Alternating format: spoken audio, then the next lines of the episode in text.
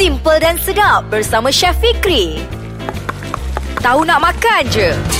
Menerusi tahu nak makan je. Dalam podcast Ais Kacang Masih lagi bersama saya Chef Fikri Yang masih setia dan juga sedia Untuk memberikan tips Dan juga resipi yang menarik kepada pendengar semua. Saya dapat uh, orang cakap apa komen daripada orang lah Supaya saya uh, untuk saya kongsikan resipi daging dendeng. Ha, Ni mesti orang Perak ni minta ni. Okey, tak apalah. Saya bila saya dah dapat komen-komen macam tu Ada jugalah komen-komen. So saya macam tambah lagi tips lah Buatlah resipi tradisional apa semua. Ini dia resepi daging dendeng. Bahan-bahan dia senang sahaja. Apa yang kita perlukan? Daging 1 kilo. Daging apa? Kejap lagi saya cakap. Okey, lepas tu kita kena ada uh, sedikit kicap lemak manis. Lepas tu kita ada bawang besar, bawang putih, halia, cili kering, sebut lada hitam dan banyak lagi pedas dan sedap. Ha, itu tak kisahlah kalau siapa yang suka yang pedas-pedas, bagilah beli yang pedas-pedas. Kalau biasa-biasa beli yang biasa-biasa. Lepas itu kita ada asam jawa. Kalau tak ada asam jawa, kita tukarkan dengan asam keping. Baik, berbalik pada kita punya bahan-bahan tadi. Saya saja cakap saja ah ha, bahan-bahan tu supaya semua pendengar dapat tahu okey ni bahan dia. Okey dia punya kuantiti pula senang saja. Untuk daging ni, pilihlah daging di bahagian uh, batang pinang. Batang pinang ni tenderloin lah dalam bahasa orang putih dia. Pilih di bahagian tenderloin tenderloin ni. Sebab apa batang pinang ni dia uh, lembut. Kalau kita masak pun tak perlu masak uh, lama-lama apa semua. Kalau kita gunakan bahagian rusuk lepas tu kita gunakan bahagian bau bahagian kaki bahagian perut apa semua tu uh, perut lain sikit uh, kita kena masak lebih lama sikit. Tapi di bahagian batang rimau ni kita tak payah masak batang harimau. Rimau menangis. Dia ada banyak nama tau uh, untuk daging ni. Dia batang pinang lepas tu uh, daging harimau menangis. Ah itu mak saya panggil. Ha, dia lain macam sikit. Tapi kalau daging batang harimau tu ha, lain macam tu. Kita tak bukan daging dendeng lah tu harimau dendeng. Okey, baik. Untuk bawang besar pula kita ada satu biji belah empat bawang putih tiga ulas tumbuk saja ataupun kita penyekkan saja. Lepas tu kita ada halia satu inci cili kering. Lepas ha, kita kena kisar dulu. Cili kering ni kita yang lebih baik sekali kita dah uh, rebus apa semua kita apa kisar kita buang dia punya biji sikit jangan banyak sangat eh. Dan cara-caranya senang sahaja. Uh, kalau uh, teknik orang lama-lama dia suka rebus dulu. Uh, sebab tu dia sebab orang lama-lama dulu dia susah nak beli macam uh, daging-daging yang mahal macam ni. Dia gunakanlah bahagian uh, daging daging di bahagian secondary. Dia daging ni dia ada dua.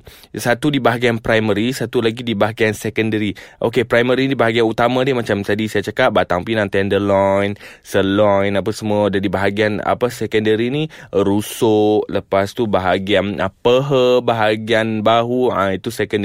Sebab tu lah orang dulu-dulu dia nak jimatkan duit, dia beli di bahagian yang kedua ni, dia rebus dulu sehingga empuk dia rebus. Apa tips kalau kita nak uh, apa kalau kita nak rebus daging tu? Setengah orang zaman dulu-dulu dia ambil sudu besi dia campak sekali dalam periuk. Ah ha, itu pun boleh jadi juga. Tak tahulah buat je lah. Saya buat biasa jadi saya tapi saya tak tahu kenapa. Dan lagi satu, kita masukkan betik muda dalam tu pun boleh juga. Ha, kalau pendengar semua tahu lagi tips macam mana nak lembutkan daging, apa kata kongsilah saya dengan pendengar-pendengar yang lain pun boleh juga. Eh, itu salah satu tips yang saya bagilah. Macam tu sahaja. Dan ha, dia rebus daging sampai empuk. Lepas tu, hiris nipis. Ha, kena ha, potong ikut urat. Tapi jangan ikut urat dia.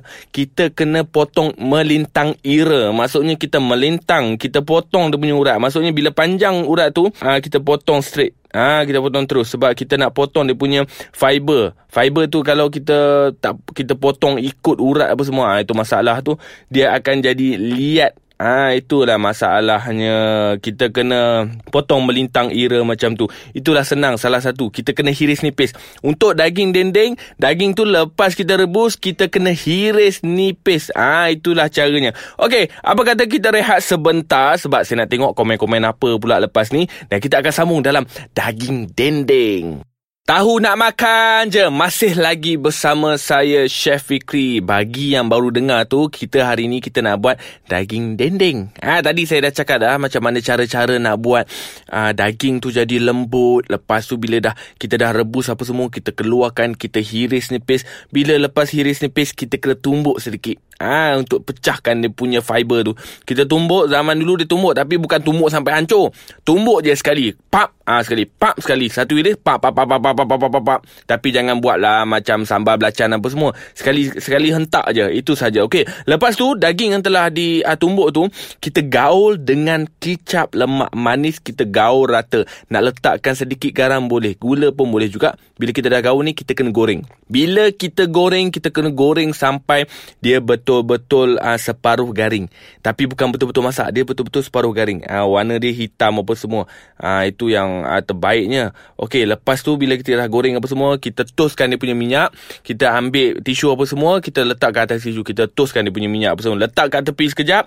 Baik, apa kata kita buat dia punya kuah pula. Kuah dia senang sahaja. Kita tumbuk bawang besar, bawang putih dan juga halia. Siapa nak gunakan uh, blender boleh silakan tak ada masalah. Saya lebih suka uh, tumbuk lagi senang, lagi cepat dan juga orang cakap apa dia punya bau bila masak tu. Ah ha, ini baru tradisional sebab zaman dulu saya punya atuk nenek mana ada blender. Saya gunakan batu tumbuk je. Batu lesung saja. Lepas tu kita tumis sehingga naik bau. Bila dah naik bau apa semua, kena ingat lah. Apa-apa bahan kita nak tumis, jangan api kuat. Api perlahan. Dan kita masukkan cili yang telah kita kisar tadi. Kita tumis juga. Kita masukkan sekali. Kita tumis sehingga dia naik bau. Sampai dia pecah minyak apa semua. Sampai dia garing apa semua sedikit. Kalau rasa macam uh, apa nak rasa macam nak hangit apa semua boleh masukkan air. Eh, itulah peranan kita masukkan air. Dalam masakan ni bukan semua kita masukkan air eh. Air ni ada cara dia. Sebab apa kita nak masukkan air? Kalau tak mau masukkan air biasa, ingat tak tadi kita dah rebus daging. Dan air rebusan daging tu kita gunakan dalam masakan kita. Air lagi sedap, lagi menarik. Air rebusan apa-apa yang kita buat jangan buang. Saya kalau kat rumah kalau saya buat apa, saya rebus pasta ke, saya rebus ayam ke, sayur ke, saya tak akan buang air rebusan tu sebab air rebusan tu ada zat-zat yang kita dah rebus, dia dah keluar dalam air tu. Maksudnya kalau kita nak buat masakan daging dendeng, kalau kita perlukan masukkan air, kita masukkan air rebusan. Jangan masukkan air biasa sebab lain dia punya rasa. Contoh ke saya buat pasta, saya dah rebus pasta tu, saya nak masukkan bila saya dah goreng pasta, saya nak masukkan air biasa. Saya tak akan masukkan air biasa, saya masukkan air rebusan yang pasta tadi. Baru dia ada rasa, baru dia ada apa aroma dia dalam masakan. Itu cara dia. Kalau kita nak buat sayur macam tu jugalah. Cara dia senang sahaja. Okey, bila dah masukkan air daging dalam tu, kita masukkan air asam jawa ataupun kita boleh masukkan asam keping dalam tu dan perasakan dengan garam. Kita kacau, kita gaul apa semua. Kita masukkan serbuk lada hitam. Dah macam orang Jawa dah aku cakap ni. Kita masukkan serbuk lada hitam. Okey, masukkan sebab orang Kedah dia panggil black pepper. Dia tak panggil lada hitam. Okey, masukkan lada hitam. Kalau siapa tak mau masukkan lada hitam tak ada masalah sebab kita dah masukkan cili apa semua. Dia dah pedas-pedas lah. Dan lepas tu barulah kita masukkan daging. Bila kita masukkan daging ni, daging dendeng dia masakan dia dia kering. Dia tak perlu basah-basah. Tetapi ada juga dia perlu uh, dia suka masak basah-basah pun boleh juga tak ada masalah. Ingatlah bila kita dah goreng daging tadi, saya cakap tadi kita masukkan uh, apa kicap lemak manis ataupun sedikit uh, gula merah dalam tu. Saya benda-benda macam ni saya cukup titik beratkan walaupun dia kecil-kecil saja. Ha, kalau kita nak buat kat orang datang rumah mak mentua ke apa semua bakal mak mentua ke apa semua, kita daging yang kita dah rebus tu masuklah daun pandan sikit bagi naik bau. Itu dia punya kelainan dia. Itulah rahsia-rahsia dalam masakan kita. Bukannya susah pun. Baik, bila kita dah masukkan daging tadi, kita goreng sampailah dia kering. Bila dah kering apa semua tak perlu risau, tak perlu perasakan kita dah masukkan tadi garam. Lepas tu daging tu dah ada rasa dah. Dan itu sahajalah kita punya daging dendeng. Senang tak?